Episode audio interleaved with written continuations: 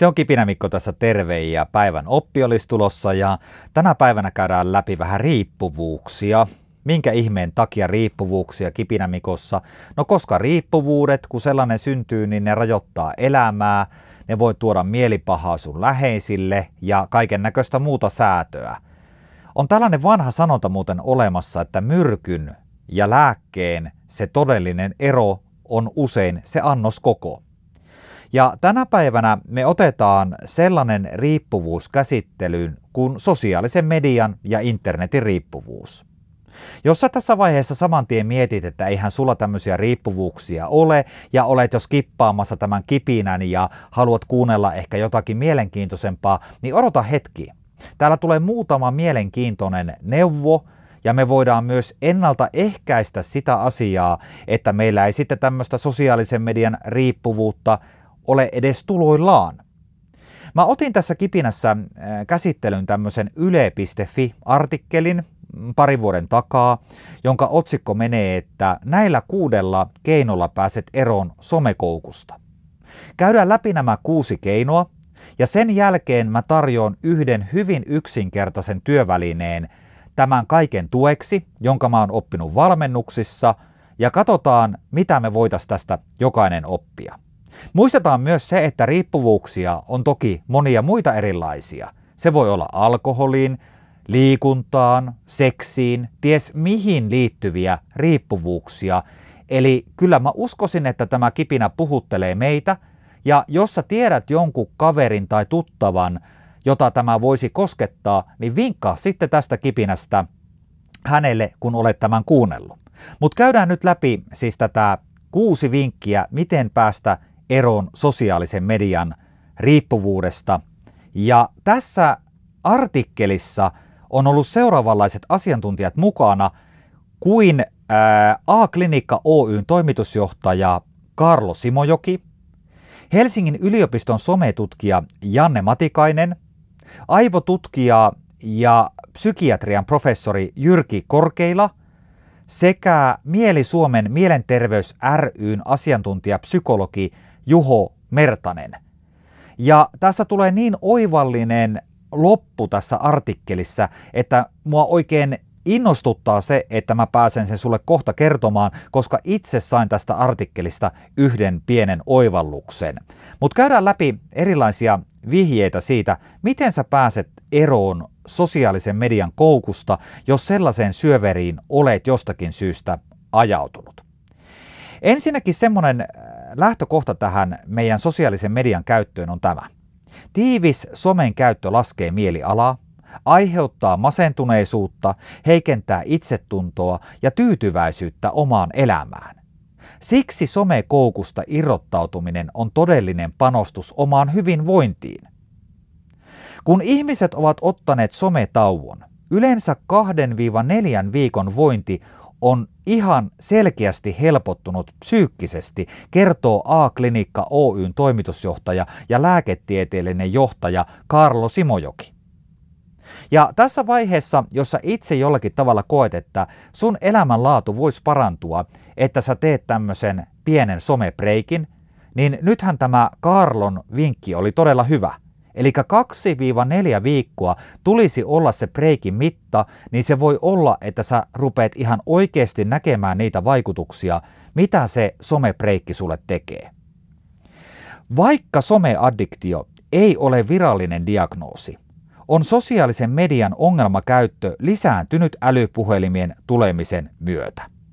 Esimerkiksi Yhdysvalloissa ja Australiassa tehtyjen kyselytutkimusten ja arvioiden mukaan muun muassa Facebookin ongelmakäyttöä esiintyy noin 7-10% väestöstä. Ja mitenkä me sitten lähdettäisiin irtautumaan siitä liiallisesta somen käytöstä, niin täältä tulee nyt sitten muutama vinkki meille. Ja ensimmäinen asia, missä tahansa riippuvuussuhteessa ja muutoksen tekemisessä yllättäen, on jälleen kerran tämä tunnista ongelma. Addiktiot syntyvät salakavalasti. Siksi ensimmäinen askel irti somekoukusta on kiinnittää huomio siis siihen itse ongelmaan. Eli nyt tässä vaiheessa, kun sä pohdit sitä asiaa, että ootko sä somekoukussa, niin kuvitelkaa, miten auttavainen tämä Kipinämikon jakso sulle on. Se saattoi tehdä sussa tällä hetkellä sen herätyksen ja sä lähet ottamaan askelia kohti somevapaampaa elämää. Toinen juttu on tämä. Tee somen käytöstä hankalampaa. Kännykällä tapahtuva somen jatkuva tarkastaminen on usein niin automatisoitunutta, että sitä huomaa tekevänsä vasta kun palvelu on jo auki. Tähän ratkaisu on poistaa eniten käyttämäsi sovellukset kännykästä kokonaan ja siirtyä käyttämään niitä tietokoneella tai tabletilla. Tämä vinkki on meille todella tuttu monelle ja tähän liittyen mä annan nyt jo sulle vinkin. Sä saat vielä tässä kipinässä hyvin simppelin meidän valmennuksesta löydetyn työvälineen sun someriippuvuuskoukun tueksi, että sä pääset siitä irti, jos sä haluat, mutta odota vielä pieni hetki. Kolmas vinkki tulee täältä. Poissa silmistä, poissa mielestä. Voit myös pienentää someen sukeltamisen houkutusta ottamalla kaikki ilmoitukset pois käytöstä. Kun äänet on pois päältä, ilmoitukset eivät kilahtele ja houkuta tarttumaan älypuhelimeen, eli kaikki se, mikä on poissa silmistä, se on poissa myös mielestä. Pitäisikö siis piilottaa koko puhelin jonnekin, ja sillähän siitä ongelmasta pääsisi eroon. En tiedä, kävisikö se sitten noin kuitenkaan käytännössä. Sitten tulee todella mielenkiintoinen ohje. Tee somelukkari. Jos somea haluaa käyttää, on hyvä ottaa aktiivinen päättäjä rooli siihen, paljonko aikaansa haluaa palveluille antaa.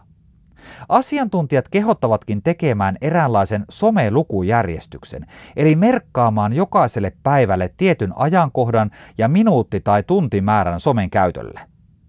Hyvänä somen käyttöä rytmittävänä keinona voi toimia esimerkiksi toistuva bussimatka, lounastauko tai muu vastaava hetki, jolloin uutisvirtaan ehtii syventyä ja kirjoittaa mietitymmän postauksen sitten näille seuraajille tai kavereille.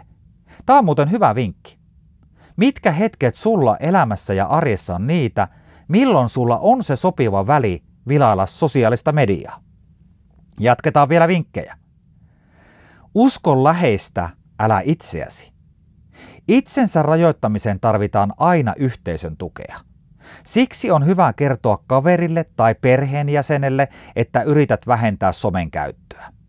Ulkopuolinen peilaaminen on tarpeellista, koska ihmiset ovat yleensä aika armollisia itselleen. Lukemattomat kerrat olen kuullut asiakkailta. Mitä? Eikö kaikki juo sixpackia päivässä olutta? Tai eikö kaikki ole 5 tuntia päivässä somessa? A-Klinikka Oyn toimitusjohtaja ja lääketieteellinen johtaja Karlo Simojoki kertoo. No ei ole, mutta se harha syntyy tosi nopeasti. Siksi erilaiset testit tai toisen kanssa keskustelu ovat hyviä keinoja saada osviittaa omasta tilanteesta. Saatatkin huomata, että ahaa, kuulun siihen liikakäyttäjien porukkaan. Sitten vielä viimeinen vinkki näistä 6. Hylkää some, aloita IRL, in real life. Pelkkä asioiden pois jättäminen toimii harvoin. Tästä syystä on tärkeää löytää rakentavampia tapoja tyydyttää niitä tarpeita, joita on somen käytöllä tavoitellut. Jyrki Korkeila vertaa addiktoinutta ihmistä epäonnistuneeseen sijoittajaan, joka on laittanut koko omaisuutensa yhteen osakkeeseen piittaamatta yrityksen tilasta. Ja nyt tulee tämä todella oivallinen oppi, kiitos tästä vielä Jyrkille. Nautintojen salkkua pitää hajauttaa, eli pitää olla useampia lähteitä mielihyvään, ettei se addiktoiva toiminta tai aine yliarvoistu. Eli nautintojen salkku. Kiitos tästä. No nyt sä rupeat miettimään sitä sun omaa suhdetta siihen sosiaaliseen mediaan, ja sä ehkä pohdit tällä hetkellä sitä, pitäisikö sun tehdä tämmönen lukujärjestys.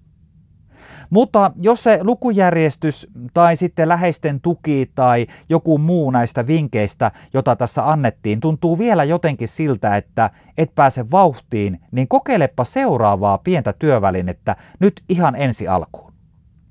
Eli sä tunnustat sen, että sä haluat pikkusen rajoittaa sun sosiaalisen median käyttöä, ja sä voit luokitella tämmöiset 3 toimenpidettä sun omaan muistikirjaan tai luotettavaan muistioon. Ensimmäisenä on tämmöinen asia. Tee ainakin tämä. Ja siellä on joku sulle semmoinen oma lupaus, että tämän minimijutun sä ainakin pystyt tekemään ja sillä tavalla rajoittamaan sosiaalisen median käyttöä. Sitten sä teet seuraavan sarakkeen, jossa lukee, että tämä on mulle kohtuullista. Ja sä luokittelet sinne muutamia sellaisia juttuja, josta sä koet, että sä voit pitää kiinni ja sillä tavalla rajoittaa sun sosiaalisen median käyttöä. Ja kolmantena ja viimeisenä sarakkeena on, tämä on mulle supersuoritus. Eli laita siihen sellaisia asioita, että jos sä nämä saat tehtyä päivästä tai viikosta toiseen, niin silloin sä vedät niin sanotusti äärirajoilla. Ja mikä tässä on parasta? Nytkö sä luokittelet, että tähän mä ainakin pystyn. Ja sä pääset siihen ja sä teet sen jonkun pienen lupauksen, joka ihan oikeasti vaikka pikkuriikkisen verran rajoittaa sun sosiaalisen median käyttöä, niin sä saat siitä pienen onnistumisen tunteen. Se antaa sulle itseluottamusta siitä, että kohta sä pääset myös niihin juttuihin, jotka on sulle kohtuullista.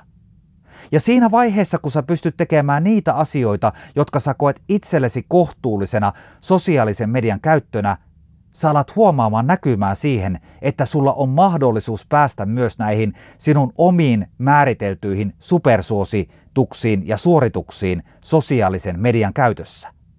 Minä kerron, mikä on minun tee ainakin tämä sosiaalisessa mediassa. Minä tunnustan, minä olen välillä liikaa sosiaalisessa mediassa, eli minä tiedän oman lähtötilanteeni. Ja yksi asia, minkä minä teen joka päivä, kun mä menen nukkumaan, niin mä alan lukemaan kirjaa, ja mä laitan aina silloin puhelimen lentokonetilalle. Silloin mikään verkko tai sosiaalinen media tai mikään piippausääni ei enää tule minun tykö, vaan minä voin keskittyä tietysti kirjaan ja tietysti Mirkkaan ja meidän Luikiin siinä, kun me pötkötellään kaikki vierekkäin.